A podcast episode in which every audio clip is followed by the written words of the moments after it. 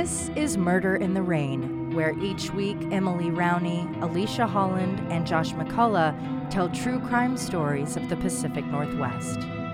Murder in the Rain contains graphic content. Listener discretion is advised.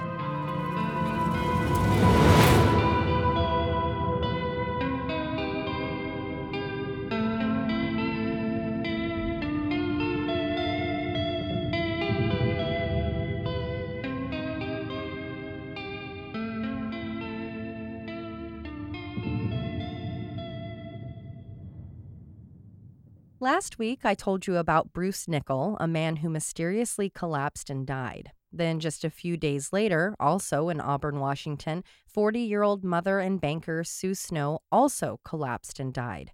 When her death was ruled a homicide via cyanide poisoning, her husband Paul was looked at as a suspect, and the country was terrified to hear there might be another murderer tampering with medication capsules. With a nationwide recall, those who had bottles of Excedrin at home were checking them so they could call in if they were in possession of one from the same lot as those Sue Snow had ingested. That was when Stella Nickell, Bruce's wife, realized they not only had a bottle from that batch, but Bruce had died right after taking a few pills. So perhaps his death wasn't caused by emphysema after all. In a panic, Stella called 911 at 5:30 p.m. on June 17th. This time, it was to report that her dead husband had been murdered. A plan was made for the police to come by the following day to interview Stella about her concerns. To help her get through the stress of the night, Stella had her friend Sandy come over. They drank the night away, Stella more than Sandy, and tried to relax. Oh no, I'm really worried. Did her friend take some of it? Oh my god. She didn't put tape on it and go, This killed my husband?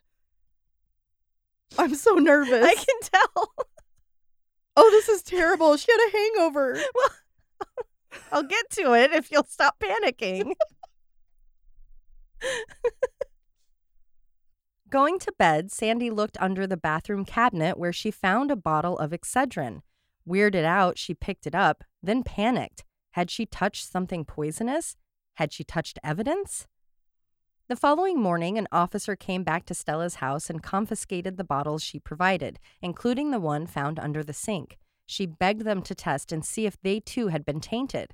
The officer validated Stella's concerns at the time, but when he got back to the station, he simply put the pills in his locker and went on his way. Why? Eventually, he did file them and they were tested. Okay, good. After weeks of vocalizing her disagreement with the autopsy results, Stella would get her wish granted. The coroner reopened Bruce's case and was able to test his blood. This was due to the fact that Bruce had donated his eyes. While still at the eye bank, his blood was tested, and it came back positive for cyanide poisoning. Wait, so he shouldn't have been able to donate eyes, right? That's not good. That's what I thought. And I didn't cyanide even know get into his eyes? it well it was in the blood, which was in his eyes. oh my god, that'd be a interesting plot to a book. Yeah, I'm not sure if any blood eye doctor experts or donation people, because I wasn't even sure how to Google I mean, that. I'm pretty sure any kind of like poisoning or something makes you ineligible to donate. But if they wouldn't have known, but they didn't catch the poisoning. and so if they weren't testing for that, hopefully they test everything before they even do I- the operation, I would think. But I don't know. I So don't know either. That's scary. I would love to hear from someone if they if they know that process. Now there were officially two victims of product tampering, and the investigators were desperate to stop there from being any additional lives lost. They had never solved the Chicago tamperings, and the last thing they wanted was another nationwide failure. Supporting the degree of concern, the mayor issued a state of emergency. Bristol Myers, the makers of Excedrin, issued a nationwide recall. The SEAMURS, or Seattle Murders team, went into overdrive to put the recall into place the following morning. As it had been in Chicago, the case had the same manager and some of the same agents. The FBI set up a headquarters for SEAMURS in Seattle and hoped it would have a better outcome than the Tylenol murders or any of the other lesser known unsolved tampering cases. The next morning, officers were sent out to stores, picking up all of the bottles of Excedrin. That process went as planned, and nothing was really out of the ordinary until they got to the Pay and Save located next to the Albertson store, believed to have been the location of Sue Snow's purchase. the purchase made within two weeks of Stella's own buying of Excedrin. When investigators arrived at the store, they would work with the staff to double check inventory and shelves, making sure they had all available extra strength Excedrin capsules in hopes of avoiding another tragedy. At the Pay and Save, the team was informed by staff that earlier in the day there had been a bottle of Anacin, which, like Excedrin, is an aspirin with caffeine, which had been located not just on the wrong shelf, but in the wrong aisle. Something so innocuous that we've seen and maybe even done ourselves, where someone has grabbed an item, changed their mind, and don't have it in them to return it to the rightful place. But this wasn't just a soup can in the bread aisle. This was a pain pill, extra strength, in a store next to where known tampering had occurred. Even more upsetting, it was noticed there were layers of sales tags, none of which were used by Pay and Save. Listeners, if you're the type of person that doesn't go put the item back where you picked it up, And yeah. hang up now. No, just kidding. I, if but you I don't re- put your cart back, Oh, the you know how I feel about the cart corral, but also it is not that much effort to go take the peanut butter It's back to the peanut butter aisle. It drives me At the bonkers. very least, just take it to the front counter. yeah. You know what I hate? What makes me actually sick? The things from Frozen being left. Not out. only frozen, but like from the deli. yeah, And it's, like, rude. hi, um, do you know what my brain does when I see that? I think about the fact that that, that poor little piggy got killed for literally no Nothing. reason, so that you could just sit your ham on that aisle because you changed your mind about it, Yep. and now they don't know how long it's been there and it's going in the trash. Yeah, they can't put it Disgusting. back. They can't. They're not able to. Frozen and fresh things. Well, Mm-mm. not all fresh things, but you know what I mean. Yeah, Refrigerated. yeah, It's just rude. it's rude. And put your cart back. That's Yeah. really rude. It's super rude. but I love you guys. but you do have to abide by our morals. Thank you. I have questionable morals except for putting my cart back and my food back at the grocery store. exactly. There, I draw the line. With 15,000 bottles now in their possession, the labs had their work set out for them to check every pill in every bottle, hoping it would help lead them towards the perpetrator. Luckily, they didn't have to physically test each individual pill. Cyanide is actually denser than the medication, so toxicologists were able to x ray the bottles. When they did so, two more tainted bottles were caught. That's cool. I didn't know that. Yeah, isn't that neat? It like shows up different. So they don't, they wouldn't even have to throw away product. Exactly. That's Well, awesome. yeah. I I'm mean, not sure. I, they probably did. They I probably a did. recall, but but still, like Yeah. that's pretty cool. Or they repackaged it. I don't know. I don't know what kind of morals we're working with there. they just wouldn't put it back on the shelf. Better be the right shelf.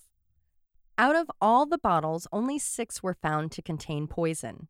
On average, the pills that contained cyanide had 700 milligrams of it. For a 150 pound person, it would take about 225 milligrams to be fatal, to give you an idea of how lethal that dose was. Testing also discovered the tamperer used gloves. There were no fingerprints on the bottles, pills, or boxes. And all tampered bottles in Sue and Stella's possession were purchased within the last two weeks at different stores throughout Auburn. Of the six contaminated bottles, here's what was found. Bottle number one Sue Snows. She was known for having little to no tolerance for the safety packaging of pills, so when she got a new bottle and it wasn't being kept in her purse, she would remove the lid and wrapping, leaving it open, which was the condition of this bottle. No cap remained on the 60 count bottle, but 56 pills were inside, nine of which were laced. Right away, as the cyanide was examined, something odd caught the toxicologist's eye. The cyanide contained microscopic green specks of an unknown origin. Documentation regarding the specks would become detrimental to the case. Bottle 2, recovered from Johnny's, a store in Kent, Washington. The 60 count bottle was still in the box, but the safety seal had been cut. There were only 56 pills left. Four were poisoned, all had specks. Bottle 3, that was the one Stella turned in. It was a 40 count, and she too didn't care for the child-proof lid, so she would bend it to allow for easier opening. The couple had consumed 33 of the pills, leaving only seven, two of which had been poisoned. Well, that depended on how many Bruce had taken that night when he died. There had been four or maybe five deadly capsules originally. One of the two remaining had green specks. Amazingly, Stella claimed that, just like with the Chicago case, she had been so distraught after Bruce's funeral, she came home and took a couple of Excedrin. By some miracle, she oh. didn't ingest a tainted capsule. that is lucky. Of the two additional bottles from the Nickell home, bottle four was newer. There was no seal, but of the 40 count, only five had been taken. Four of the remaining were laced, all of which contained the mysterious green substance. The last bottle from their home was the one Sandy had found under the sink the night she came over to console Stella. Due to the type, this actually wasn't considered evidence. As for the wrong shelf Anacin, the box had been re glued and it had originally come from a different store. Of the 50 count listed on the box, there were only 45, of which four had specks and cyanide. This led to several theories and provided some answers. As for who was doing this, it was figured that poison was found in multiple brands, so it probably wasn't occurring during production. Paul was the top suspect based on his behavior and the possible strain in he and Sue's relationship, but that wouldn't explain endangering and even killing strangers. Yeah, why would like what motive does he have to do that? Exactly. So, was this the same killer from Chicago or just another madman wreaking havoc?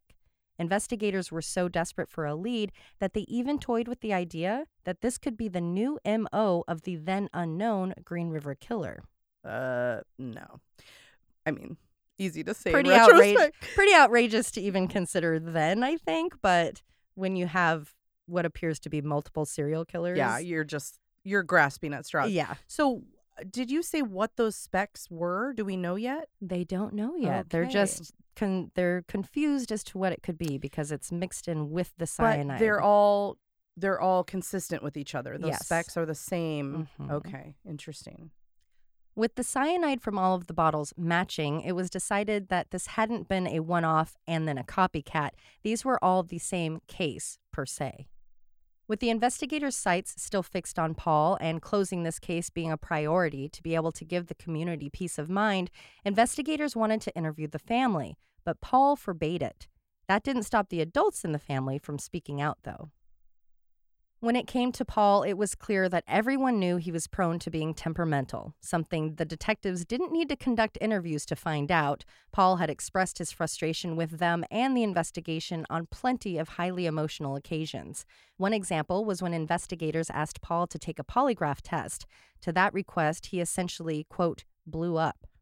In additional conversations with Paul, he claimed he had come home from a drive the night before Sue passed. In the morning, just like every other day, both he and Sue took two pills for the benefit of caffeine. It was noted that on other occasions, he never said anything about the caffeine, instead, saying Sue took them for headaches, which was also what her twin Sarah had stated. It was odd to detectives that one, Paul was lucky enough to not get another tainted capsule out of the same bottle, and two, if he left before she was up for the day, how did he know that she took the two pills? Was this an assumption or something he had made sure of? Two things. One, he is not doing himself any favors. No. Two, I didn't realize anyone would take pills for caffeine, etc. I know it has caffeine in it, I but people actually take it for that benefit. I don't know if they take it strictly for it. I mean, I'm sure there are people in the world that do. I know I seek it out when I have an an exceptionally bad headache, especially a sinus headache, because caffeine does help relieve that for me. So I will seek it out for the caffeine because of the type of headache. I unfortunately had to discontinue using it because it thins Because the, the liquid in my inner ear. Well, there you go. caffeine, Yeah.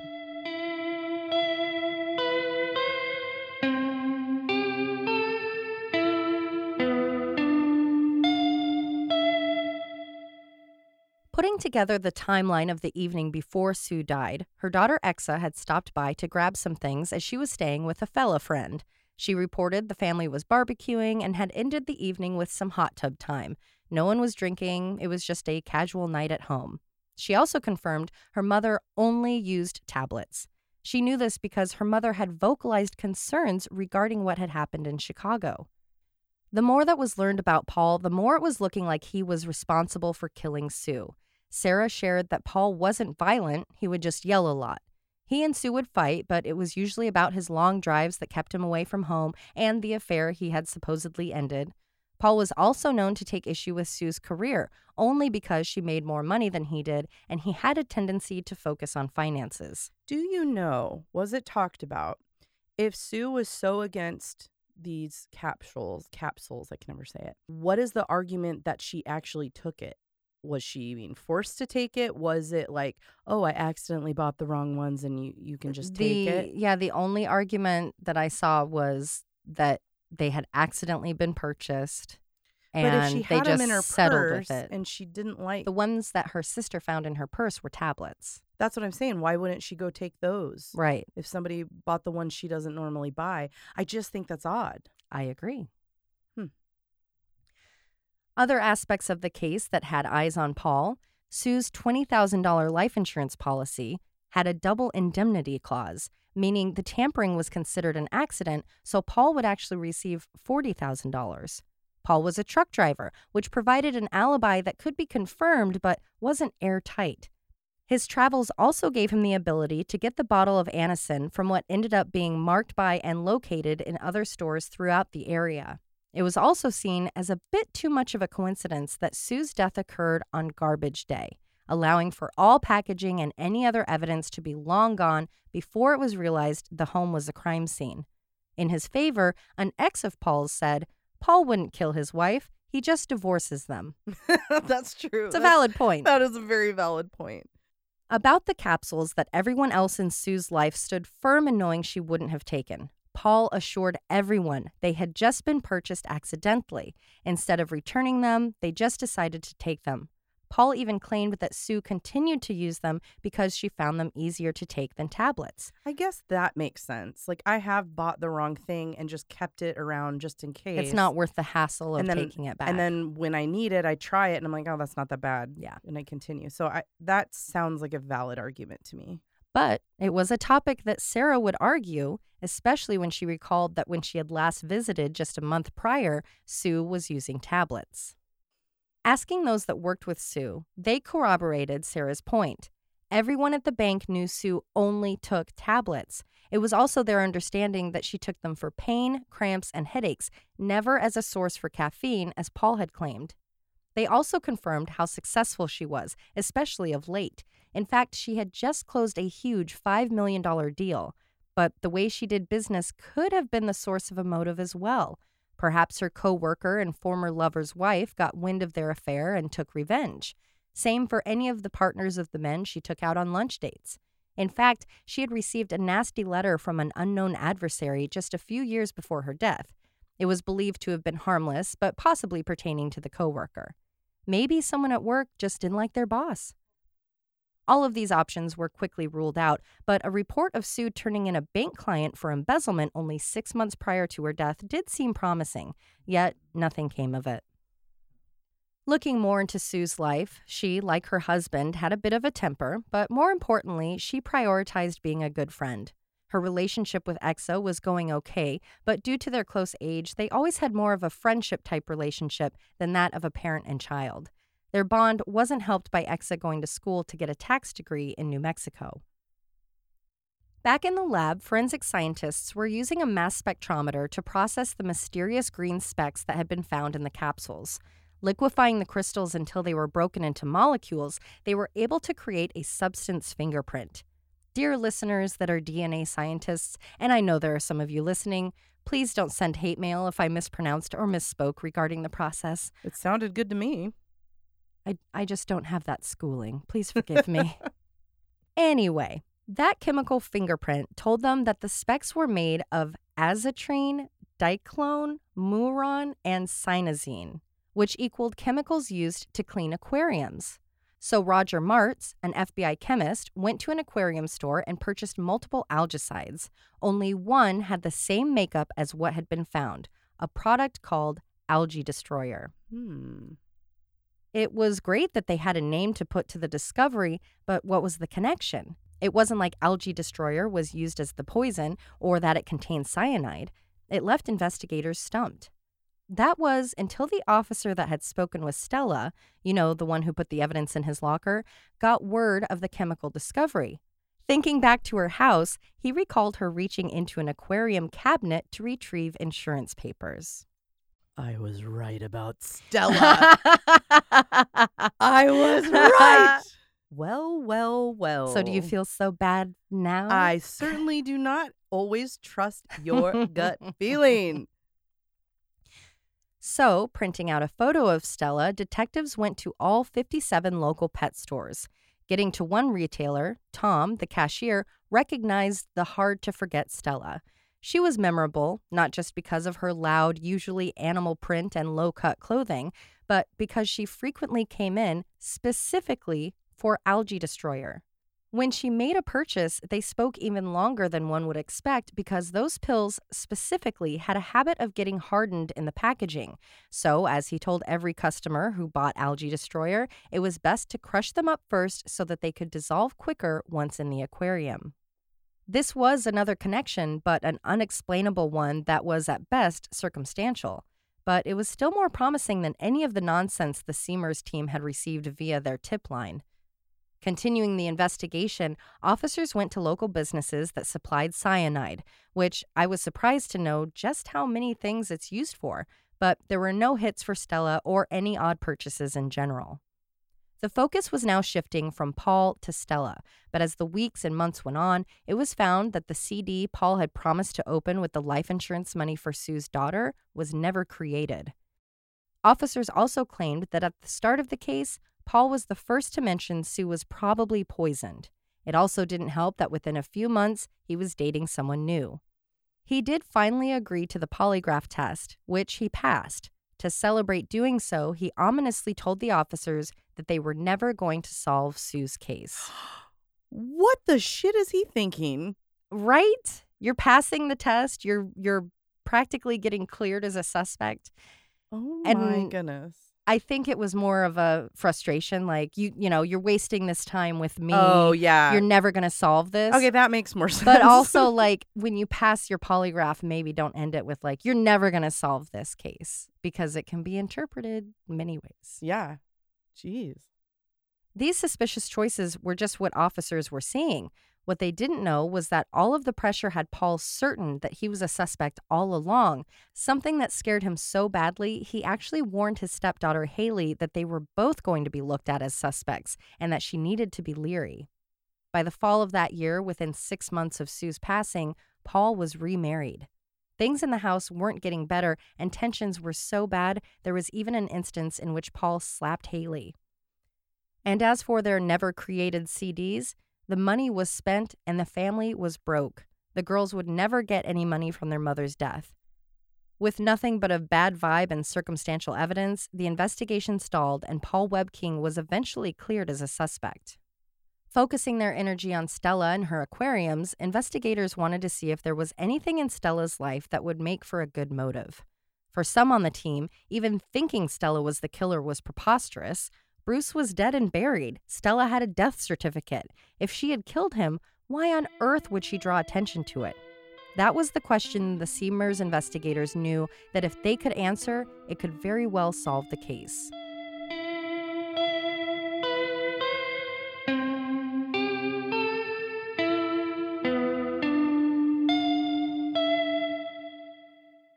Stella Stephenson was born in Colton, Oregon in 1943. To say her family's means were meager would be an understatement. To drink or bathe, she and her siblings had to fetch their water from oak barrels. The family of eight was living in a two bedroom home near an animal rendering plant. There had been claims the home was full of sexual and physical abuse and neglect. A sister of Stella's accused her father of sexually abusing her. The children witnessed their father shooting at their mother with a shotgun. Perhaps due to the abuse, Stella developed early, becoming sexually active in elementary school. Before Stella was even born, the family had experienced major trauma. Her baby brother, Frankie Jean, dying from a head injury shortly before she was born. The family would be hit with more devastation when, at five years old, Stella had an accident at the stove and badly burned her brother, Little Joe. He recovered, but it had been a serious injury. Then, five years later, a house fire would kill little Joe. Stella and her siblings would make it out unharmed. Stella noted she never saw her mother cry about the loss of yet another child. Besides all of that trauma, the family relocated frequently, leaving Oregon for Colorado, then going back to Oregon, then Puget Sound in Washington. Stella then lived with her grandmother in California before settling back in Washington as a 30 year old in 1973. Not that this is pertinent to the case, but I feel this story illustrates the kind of chaos Stella was living in. Her mother, Alva Georgina, who went by Joe, found her birth certificate much later in life. Instead of reading it and being like, oh, okay, good to know, She discovered that her name had been Cora Lee at birth, and from then on, she insisted everyone refer to her as that. When Stella was just 15 years old, she ended up pregnant. When asked about the father, she claimed the baby was a product of a gang rape, saying a friend had tied her up and allowed for the rapes to happen. As horrific as that is, there were questions about the legitimacy of her claim, not because she was a woman, but because she was Stella, and honesty hadn't always been her best quality. To cover up the shame of what was then a bastard child, Stella became involved with a boy named Lester. On August 23, 1959, Stella gave birth to her daughter, Cynthia Lee Slauson. The relationship with Lester didn't last, so Cora Lee offered to care for or even adopt her granddaughter. Stella had no problem taking advantage of the free childcare her mother provided, and it wasn't long before she was back on the dating scene and once again finding herself pregnant. Her older boyfriend had given her a ring, but when she discovered him cheating, she called the relationship off. With her mother unable and unwilling to support another child, Stella was forced to place her son up for adoption, sight unseen, in 1963. To cover her deeds, she told her family, or at least those who had known she was pregnant, that the baby had been stillborn. By 1966, Stella was in California, married to a man named Bob, and pregnant again. After second daughter Lee was born, it was less than a year before Stella was pregnant again. With two young children and money being tight, Stella couldn't imagine managing another baby, so she had an abortion. Bob didn't mind. He didn't think the baby was his anyway. Through all of that, marriage and children hadn't slowed Stella down. She still loved the bars and the attention she got from men. Unlike most parents, having children didn't cause Stella to reprioritize her lifestyle or budget. It was noted that Stella would take care of herself, in whatever capacity that meant for her, before worrying about Cindy. There would even be times Cindy would go without food before Stella would stop shopping for things that she wanted. In 1969, Stella did what many mothers did back then. She spanked her daughter for not leaving her clothes and makeup alone. According to Stella, it wasn't anything more than a typical spanking. But when bruises were noticed by staff at Cindy's school, they questioned her. She shared that her mother, in a rage, grabbed a wooden pole used by Robert in a doorframe to hold his feet while he did sit ups, and she beat her with it. Child Services stepped in, and Stella went to jail. Bob had been shocked when he saw Cindy's condition. Stella was unfazed by the accusations. Cindy was not only fond of any kind of attention, but she also bruised as easy as a banana. As if this wasn't all traumatizing enough, it was while completing paperwork with CPS that Cindy learned Robert had not been her biological father, a simple lie via omission on her mother's behalf. So not only is your mom abusing you, Yeah. your dad isn't your dad. That's yeah, because really she was rough. so young. She was so young when Stella and Bob got together that she was just raised with that being her father. There was like never a conversation either way. After the arrest, Stella was ordered to go to therapy, and Cindy was put in Bob's care. In May of 1970, a little over a year after the child abuse accusations, Stella faced new legal troubles. Offering to house her impoverished cousin and her family, there were plans to help get them to Stella and Robert's place. After the family had a car accident and other changes of plans, they ended up back in the same part of California they had started from, never living at Stella's. Before her cousin had arrived, paperwork had been filled out to have their welfare checks go to Stella's home. When they got back to their home, they reapplied and started receiving their regular welfare checks. Going to Stella's to get some of their items that had ended up there, the cousin mentioned they had survived thanks to their welfare benefits. It was surprising to Stella that her cousin was still getting the checks, so she questioned her. It turned out that when the cousin knew that they would be staying in state, she went to the office to stop the original transfer to Stella's. In a perfect example of government paperwork, the address change had already taken place, and for five months, Stella had been receiving, signing for, and using the checks and food stamps meant for her cousin and children. Family or not, her cousin was not interested in being part of committing a felony or risking losing her own services, so she reported Stella's thievery to the welfare department, initiating an investigation. It didn't take long for a warrant to be issued and for Stella to be arrested. Taking a deal, she pled guilty to one count of forgery and was to spend six months in jail in Orange County. With Stella in jail, her mother, Cora Lee, moved into the house with Robert to care for Cindy and Lee. With his, shall we say, difficult wife out of the house, Bob became friendly with a neighbor lady and quickly fell in love. Robert visited Stella every day, taking the girls each Saturday, but the legal and emotional toll Stella had taken on him had come to a head, so he filed for divorce. Stella was released in October for good behavior and had the awkward honor of moving into a spare room in her estranged husband's new girlfriend's house. Oh, that's odd. Luckily, it was only for a few days. Even though during the investigations Stella had promised Robert had not been involved, as soon as she was released and had been dumped, something unheard of for her, her story changed. She claimed Robert was actually the mastermind behind the check scheme and that he had been sexually abusive towards her daughters, none of which had or could be proven.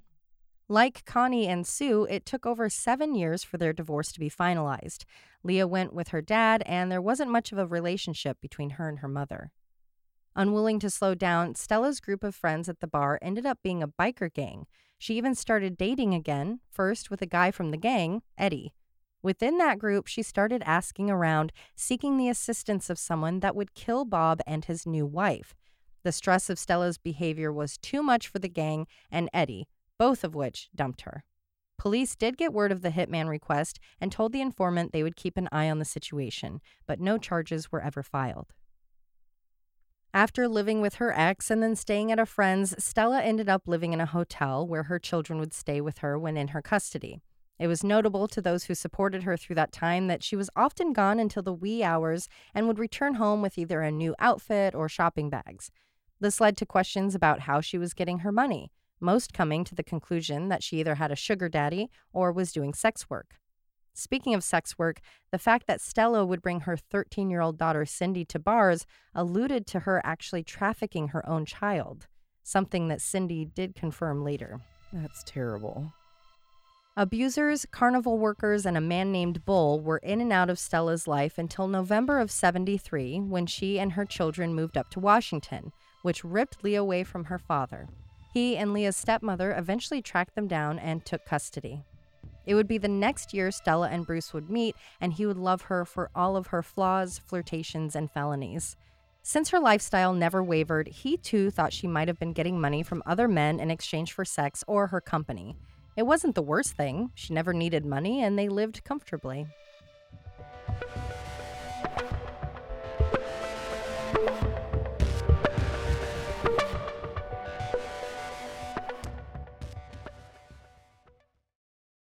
Even if more of the SEAMURS team was looking at Stella as a viable suspect, some still had reservations about Paul. With a warrant to check his truck, police searched it, finding nothing out of the ordinary, just some vitamins and bennies used as stimulants to stay awake on long trips. It was reported later that after the search, Paul went looking on his own and found a bottle of Excedrin capsules in the seat pocket in the truck. Fearful it would make him look bad, he claimed to have thrown them into the Green River which also made him look bad. Yeah, I don't know if that made it any better, sir. nice try, though. Sarah, Sue's twin, was also one of the people still on team Paul is guilty.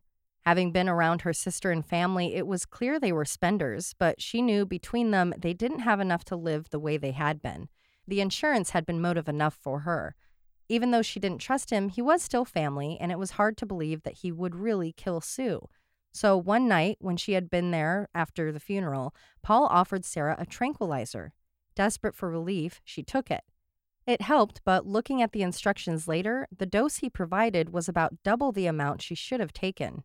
Not that that was concrete evidence, but it only served to further prove her doubts. Searches also took place at Stella's house. If she was to blame or not, her husband had been a victim. Searching the home and Bruce's shed, they thought they may have come across the cyanide when a mysterious powder was discovered in some Rainier beer bottles. Inquiring as to what it was, it was the totally acceptable and very long-time Northwesterner answer it was dust they had collected from the eruption of Mount St. Helens. Tell me that was proved. Yeah, it was. Oh it my was, God. It was, it was just ash. Uh, that is Who, hilarious. who doesn't have Mount St. you Helens ash in cannot get house? more Pacific Northwest than that. Especially in a Rainier bottle. It's not even like n- nicely displayed. It's just like, "Ah, I've got some ash over there. Vitamin R. On June 19th, Stella had a visit from and formal interview with the FBI and FDA. Speaking about life insurance, there was a policy with the state worth 5000 for life, 5000 if accidental, and a possible 25000 additional. She had additional policies which Bruce missed out on because of a paperwork error. They went over the receipts for her multiple Excedrin purchases from multiple locations. The receipts didn't match up to all of them, but that wasn't that big of a deal. Other aspects were unsettling, though.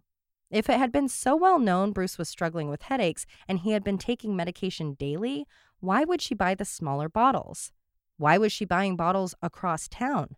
Most concerning, what were the odds of one person being in possession of two tainted bottles out of 15,000? Especially when they were purchased on separate occasions. When Cindy arrived, she too was questioned. She was aware of Bruce's headaches and that he would only take Excedrin. She believed the headaches started earlier in the year, brought on by the stressors of getting laid off. As far as she knew, there were no money issues or arguments between the couple. Through subsequent interviews, it was learned it was Cindy who had first been intrigued by aquarium life. Her mother quickly copied, not getting one aquarium, but three, and adding fish photography to her list of hobbies. As the tips and clues dried up, investigators were desperate to get Stella on a polygraph. Maybe it would clear her, maybe it would damn her. But every time she was asked, she expressed her desire to do so to help close the case, but she wouldn't be able to. Her doctors had put her on a medication to manage the trauma of losing Bruce, and they were certain that they would interfere with the results. It wouldn't be until December of 1986 when she would finally take the polygraph. She failed. Not surprised. Processing the paperwork Stella had provided and cross checking other information, it was realized Stella had either been in the dark or bluffing when it came to the life insurance payout. Bruce actually had two policies. On one, the payout was $100,000 higher if the death was accidental, which tampering consisted. In all, she would be receiving about $175,000. A red flag the size of the American ones at Camping World was raised. That's big. That's a big red flag. Looking into the couple's finances, it was clear pretty quickly that whatever Stella was doing to bring home clothes and jewelry was not paying the bills. Stella wasn't working, she was attending school, and the couple was broke. In 1982, she filed for bankruptcy, and in 86, she had about $20,000 in debt. She was getting letters of delinquency from collectors regularly. A final notice for their mortgage had just come through on May 27th. Desperate to stave off foreclosure or other financial nightmares, Stella sent letters to the lenders led to Stella's communications of late, investigators found even more unsettling information. After Bruce's death, Stella was a squeaky wheel, calling the coroner and then the insurance agents frequently. For the former, it was to get the death certificate and cause of death. Once she had that, she was calling the insurance company for a payout. This sounds familiar. Hmm. But after Bruce's death was ruled a homicide, it halted all progress and she wouldn't be getting paid until the case was closed. Tracking down the letters she had sent to the lenders, they were all similar, asking for time, explaining that the money would be coming through. But those that mentioned a windfall and the ability to pay soon were eyebrow raising. Not as much as the one that mentioned before Bruce's death that her husband would, quote, no longer be involved with the matter and the bill would soon be paid in full. Ma'am, that was not a smart idea. No. what a ding dong. This could have been in regards to a divorce, not necessarily murder. According to Stella's niece, Wilma, she knew things were not going well for the Nickells. Her Aunt Stella, who was more like a mother to her, would call and complain about Bruce, especially after he got sober and, according to Stella, boring. Wilma offered her home in Texas as a place for Stella to go, and she seemed to be seriously considering the option. Around the time of Bruce's death, Stella and Wilma had made a plan. Wilma was leaving the country for two weeks for vacation. When she returned, she half expected to find Stella living at her home. When she returned and Stella wasn't there, she assumed it was because she had changed her mind about leaving Bruce.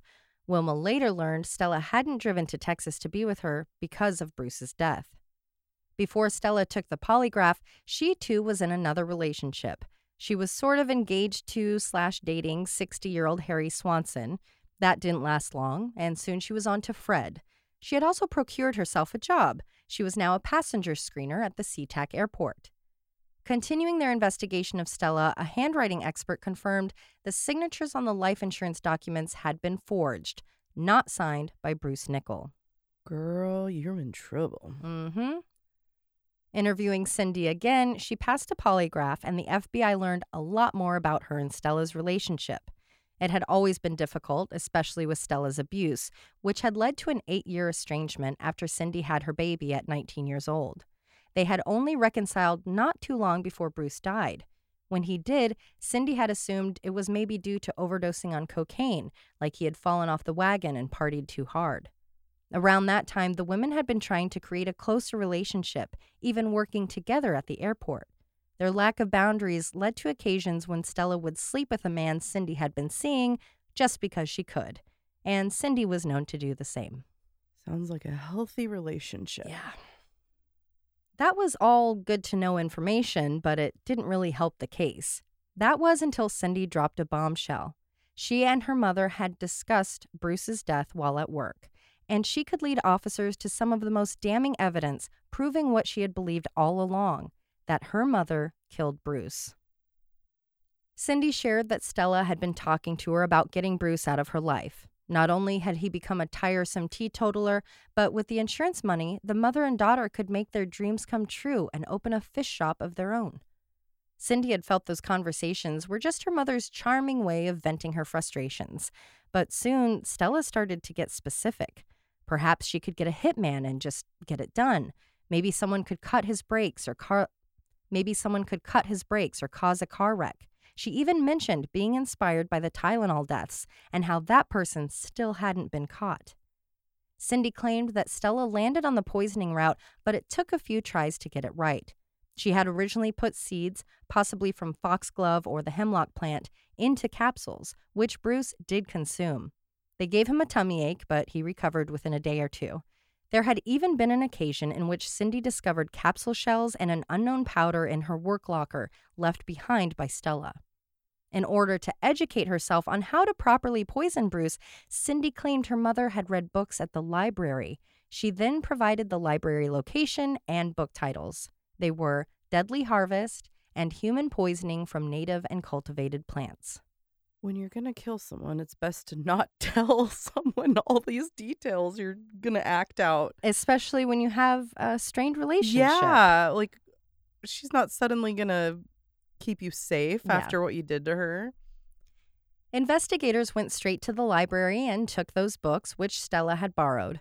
On the pages with information about cyanide specifically, there were fingerprints everywhere, oh and they were Stella's. It just gets better and better. I'm sorry, Stella. You're You're not doing. You're, you're not, great at this. You're not very smart, honey. now the heat was really on Stella. But it wasn't lost on the investigation team or even those in town that it wasn't long before Cindy rolled on her mother that Bristol Myers, Excedrin's parent company, had announced a $300,000 reward for information that led to the Tamperer's arrest. oh, money talks, baby. hmm Other rumors about Cindy were that she had been in love with, if not carrying on a love affair with Bruce, which later on, even Stella would say there seemed to be something between the two of them. But that doesn't really make a lot of sense to be motive for, well, basically anything. Why kill a man when the end goal is to be together? Given Cindy and Stella's history, there was a grain of salt taken with her claims. This was a woman who had been harmed and wronged by her mother. Killing her husband and then pinning her for it would make one hell of a revenge plot. It seems like a lot of effort. Plus, they have the fingerprints, right? Mm. Maybe they were in on it together and she turned on her. Tell When- me more.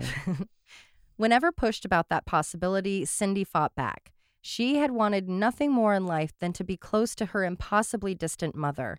Here they were, finally becoming a family again. She knew saying anything to the investigators would cost her that relationship, which was one of the reasons she hadn't reached out sooner. She hadn't called when the talk of killing Bruce first came up because she thought it was just talk, and she couldn't risk losing her mother again. With Stella the prime suspect, thanks to Cindy's confession, the team was narrowing in, and Cindy was gone, skipping town to avoid the wrath of her mother. Questioning neighbors of the Nickells, one that shared the property claimed to have found a pile of capsule shells on the property but hadn't thought much of it. When detectives asked Stella why she was reading books about poison, she claimed it was because the new property had a lot of plants that she wasn't familiar with and she wanted to protect her grandchildren. By now, even Stella's friend Sandy, who had found the bottle under the sink, was working with the FBI. And new boyfriend Fred shared that Stella, who had become an even heavier drinker with the loss of Bruce and preceding scrutiny, confessed to him in a private, intoxicated moment on their couch that she had done it.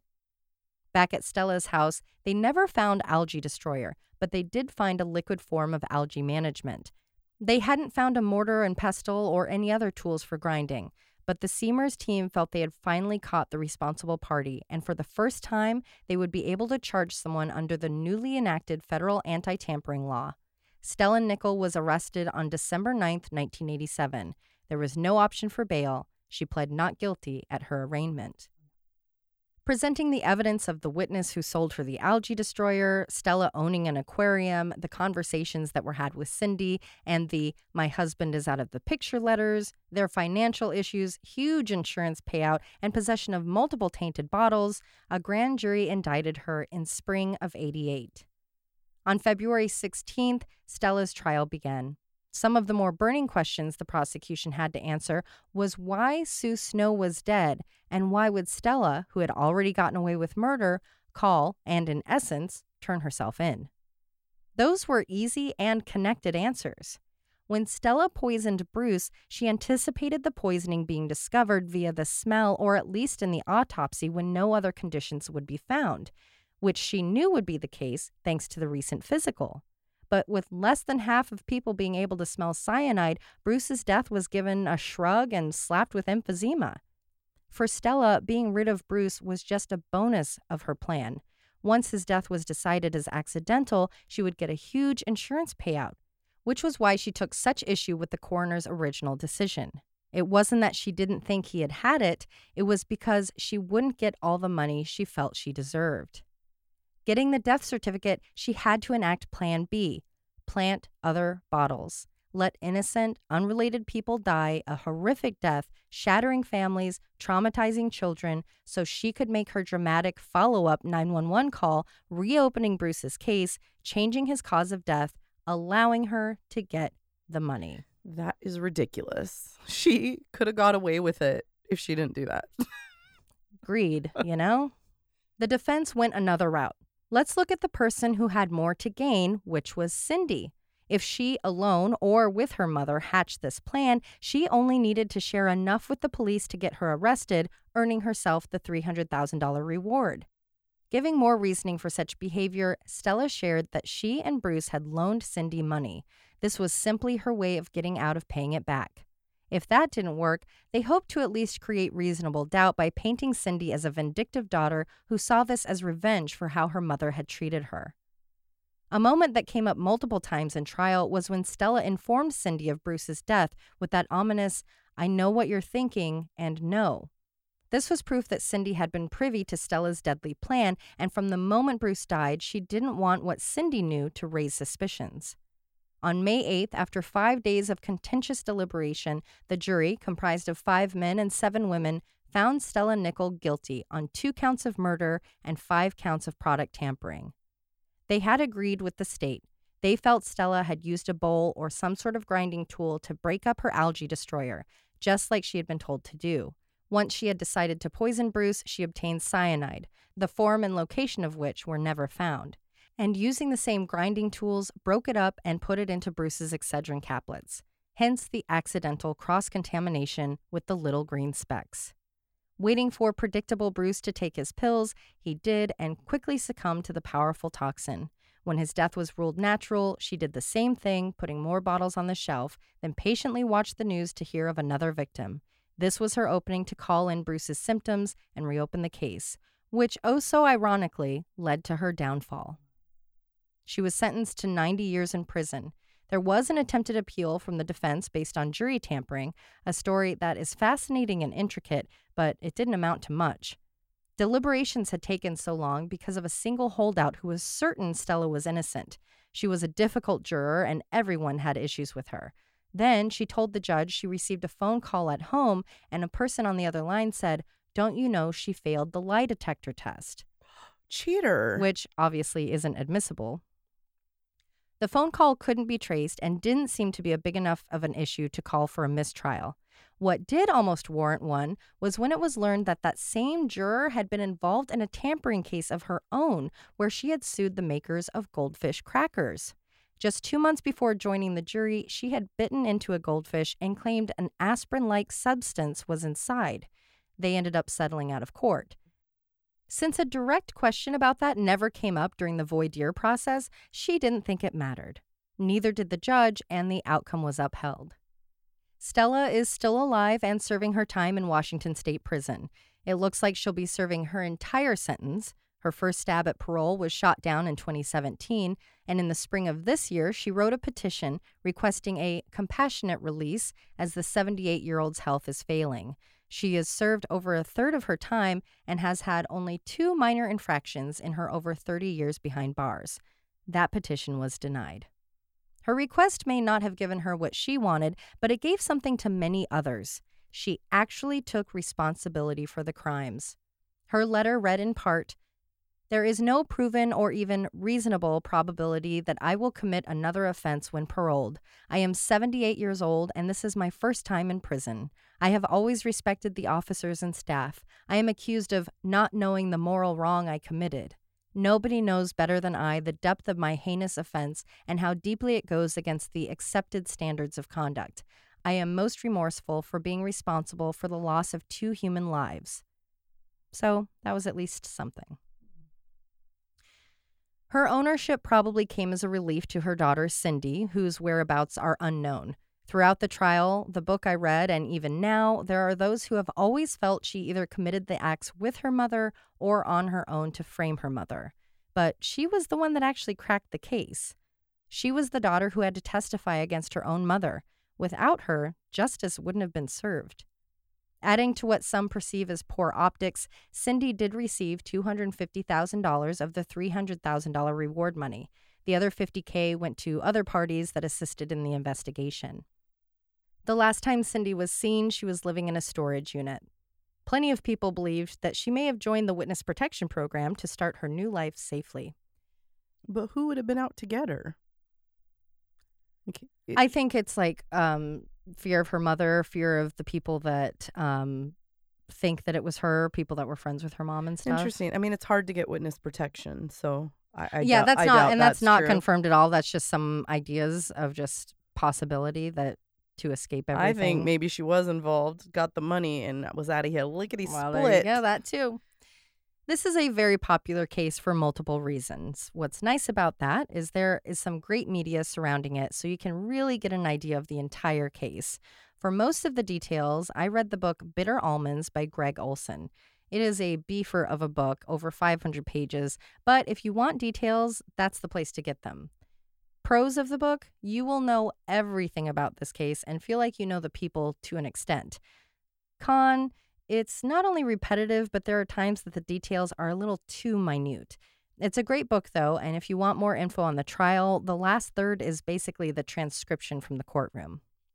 You can also YouTube Bitter Almonds, Gregg Olsen, Sally Jessy Raphael. Ooh, Mhm. That sounds more my alley. And watch an entire episode of my middle school afternoon favorite as she interviews Stella's family members, friends, and even Sue's daughter, Haley.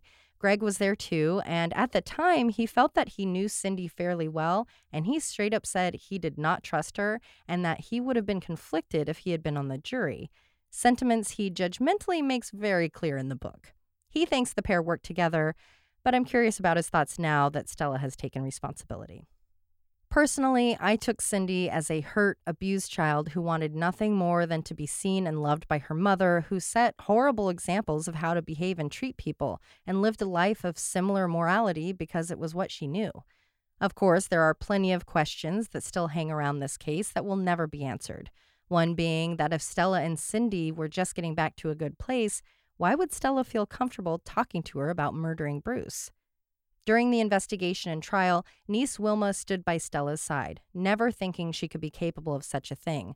Not that many did, or at least in the dramatic manner that she did it. One friend even said, if Stella was going to kill you, she would just shoot you in the face. I'm not sure how great of an argument that is, but there you have it. For Wilma, it was once she was able to get back to Washington and clean out Stella's house that her mind was changed. Taking boxes of Stella's belongings back with her to Texas, she put them in her attic and didn't think much of it. Wilma had never believed her cousin Cindy or her stories until one day when she decided to start cleaning out Stella's things. In the boxes, she found a diary, one of which talked about poisoning Bruce with seeds. In a prescription bottle, she found capsules full of little black seeds. With Stella already found guilty in the murders, she threw the evidence out, having used it to only satisfy her need for closure. Waiting, wanting to understand, she wrote her aunt, who had been like a mother to her, asking about the seeds and diary. She never got a response. Berta, one of Stella's sisters, couldn't bring herself to accept the truth about Stella, even saying on Sally Jessy Raphael that it wasn't how they were raised. They had all been raised the same, therefore, she just couldn't have done it. But the way they were raised had led to abuse, abandonment, rape, neglected children for generations, accidental death, estrangement, jail time, and eventually murder. Even after Paul was cleared and even after Stella went to trial, there were still those that could never feel certain he didn't have something to do with the death of his wife. For Paul himself, he was frustrated with the coroner. If they had, according to him, done their job correctly with Bruce's autopsy and had caught the cyanide, Sue Snow would have never fallen victim to Stella's plan. I'm going to have to agree with him, and I feel very bad for him. Yeah. What a horrific event and the eyes on you. I mean, it doesn't help being an asshole in those situations. Like you're gonna look guilty Right. if you're constantly battling people. But obviously, you're going to be pissed because you didn't yeah, do it. Yeah, I'd be pissed too. Be like, and stop talking to me. Go find the murderer. And he's but then you look like the murderer. I mean, I know we don't test for that in every autopsy, but maybe they should. Yeah. I wonder if at this point, you know, because this was 30, almost 40 years ago, if there are further testings that happen, are- you know, like blood tests. yeah, I think there are blood panels that test for like a ton of things. Yeah. But st- oh man, I feel so bad for him. You know how many people in his life thought he was oh, guilty Oh, definitely. forever? Definitely.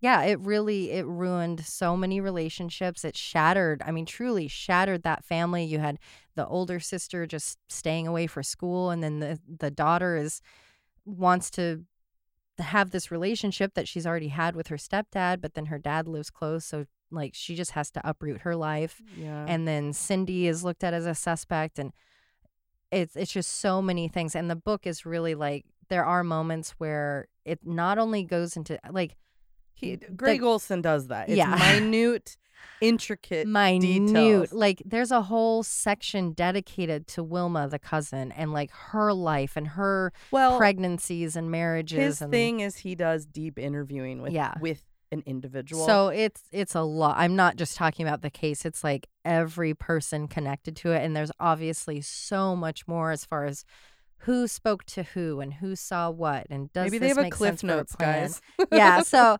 uh the Sally Jessy really was a good cliff notes uh and it was really fun to watch old school and people be like, "What are you talking about?" Like Yeah, grabbing the microphone from her like, "Excuse me, I have a question for Greg."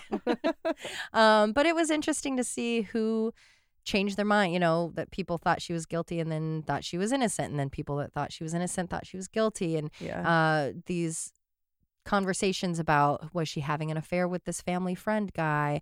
Uh, was he in on it to get Bruce out of the picture? There's just so there's so many messy relationships that it really kind of lends to a lot of options of who would be interested in him not being around. one of the things I was I have been hung up on this entire time that we've been recording this is the focus on why someone would take capsule versus tablet like unless you're telling me that Paul forced those down her throat why does it matter she willingly took the pill I think night it was just um because they didn't know you know, it was proven it was in the pills and they it alluded to him and, messing with and them from what they knew, she was the first one, you know, because Bruce wasn't Yeah. proven until later. And so it's only her and it's in the house. but the sister was so adamant about her never taking him I'm Yeah. like obviously she did take it. Right. Which But is I so funny. if- I was like trying to think, I'm like, do I know that kind of detail about literally anyone in my life? I, like do, I do about some people, but may, yeah, maybe some really specific things, but I, I think that it was so scary because of her fear of Yeah. the Tylenol situation. well, and anything to point at him Exactly. doing it, and I get that. Like the capsule, he could tamper with. Right. The tablet, he couldn't. And, and it makes sense if I have a loved one and we have had a conversation about both being paranoid about something and fearful of it. And then I find out that they died from that thing and they were taking it in a means that they had basically sworn off.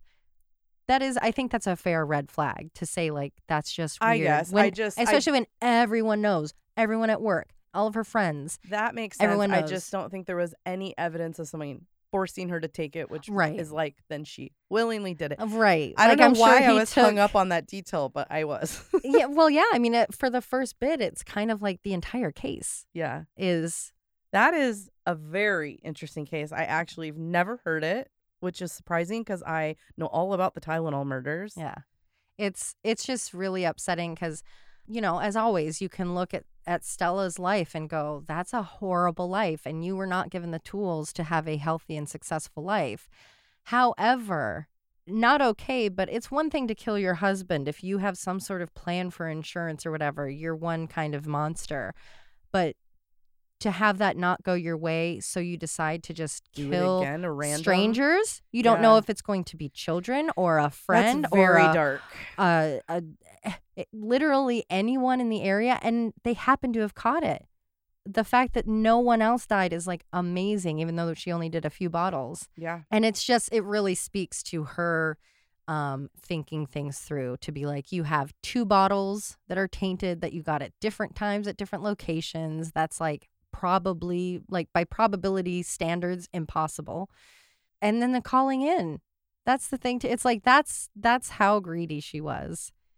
Yeah, she's a she- bad, bad lady, and I do not buy the letter in the end. I'm sorry, I don't. I no, don't- not at all. I'm glad that she took responsibility, Yeah, that I mean that's good, but but also, Cindy, I, I know. you did something bad. I don't know that she did. I think she did. and Gregg Olsen writes uh very um he doesn't paint her in a good light, but I feel like the way he writes it, I can hear his voice. I think she did it by omission. I think she knew a lot and could have turned her in earlier.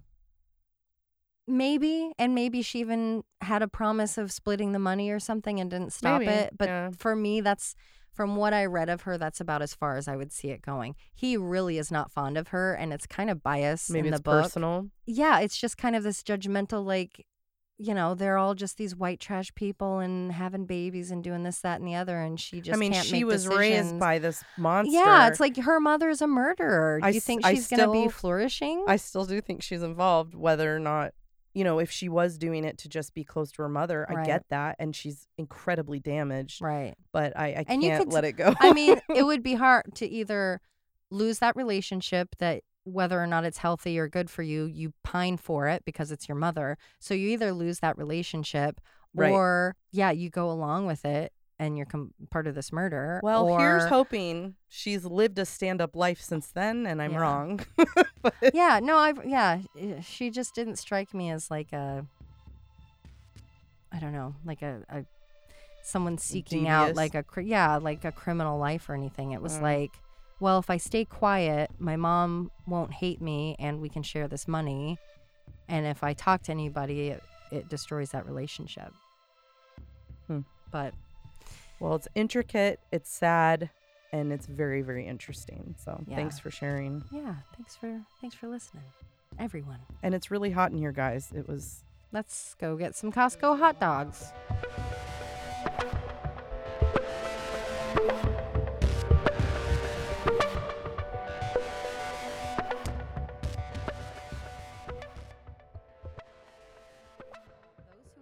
Bottles of Excedrin at home were checking them so they could call if call in call if. if. call if. That's how we talk now. We have our own ways of speaking. it's Fuck true. you, Tilda Jean. yeah, Tilda, eat my dick. Excuse me. Um, Taco Bell sounds good too. well, you already have hot dogs on the way. I can have both. It's Sunday, bitch. yeah, you can. I was just saying, don't forget. I'm glad my burp reminded you of Taco Bell. I mean, I could almost taste Mountain the Dew. taste the beef Ew. flavor. Sorry, vegetarian. Anacin, right? Anison. Anison. Oh, like Oh, Anna. Anna. The name she, Anna. She done sinned. Oh, perfect. Thank you. I always have my best dates there. With your Sizzler boyfriend. My Sizzler boyfriend's the only place I be seen with them. Put on that weird shelf in the back of the store where it's The like half off. Like and you're not quite 50 sure cent why. banana. Yeah. How much is a banana these days? I don't even know. Inflation, I man. live a life of You're so out of touch, I you man. live a banana free life. no. What's I'm a gallon of milk cost? What's cost? the Fifty word I always forget? The word I always forget. Privileged. Privilege. I live a life of privilege where I don't check the price of my bananas. I'm sorry. Thanks for bragging. Well, I only eat four at a time. I only buy four at a time, so it's never that. if you much. ate four bananas at a time would be and I just pervert. learned that, I would die. Ooh, gross! I'm like, My I, have- birthday my birthday? I My double, breakfast. I double fist banana breakfast. oh my god, sick. You die. I would die. That's disgusting. That's I too much banana. I can't even eat a whole one. Oof. I have to eat, make Chloe eat the other I'm half, and she does not like them. Too much banana talk. I'm not a minion. I know you hate banana smell, which I think is funny. so funny. I'm like, the smell of the minions is gone. Nasty. and you were so pissed. I was pissed. You duped me. it ran out. I remember the last time I was there, you couldn't smell it at all. Oh, good. I hope so. They need to refill them cartridges with banana farts. We need bloops though. Oh, yeah, we need some true. extra content bloops. Bloop, bloop, bloop, bloop. bloopity bloop bloop. banana. Orange, you glad I didn't say blooper? Oh God. Minion fart. Okay, this is my last mistake of the day. Okay. The cyanide contained microscopic green specks of an unknown, unknown urchin. Uh, that was another mistake. So. Uh, well, I said this will be my last You're one, so like that was my that Oh, last one was my last It wasn't one. retroactive. Yeah, it was- fine. Yeah. hmm All right, so we'll that just that now, goes. yeah, Let's just see. that was yeah. Okay, you owe me a dollar for every mistake. Oh God, I'm getting sweaty over here. Asking those that worked with Sue, they corro- oh, why did I do this? Corroborated. Corroborated. Asking those that worked with Sue, they corro- were using a mass spectrometer to pr- process process. to process the spinach. I can say mass spectrometer, but I can't say process. or corroborate. How dare you? when she made a purchase, they spoke even larger, larger. I'm speaking larger now. Say it larger. Excuse me, could you speak large? I'm small of hearing. That could very well be hot dogs. Hey, no worries. hot dogs. It was hot dogs. Did you eat one while you I were had in a bite there? of a hot dog and it was so fucking good I almost died. Josh. Don't oh. fall Oh. in. Don't fall over and knock your desk over and knock everything else over. Our lives are in your hands and you have butterfingers? I got a big, thick Josh tongue. She and Bruce had loaned Cindy money. Whew, Oh, this is hard. how dare she?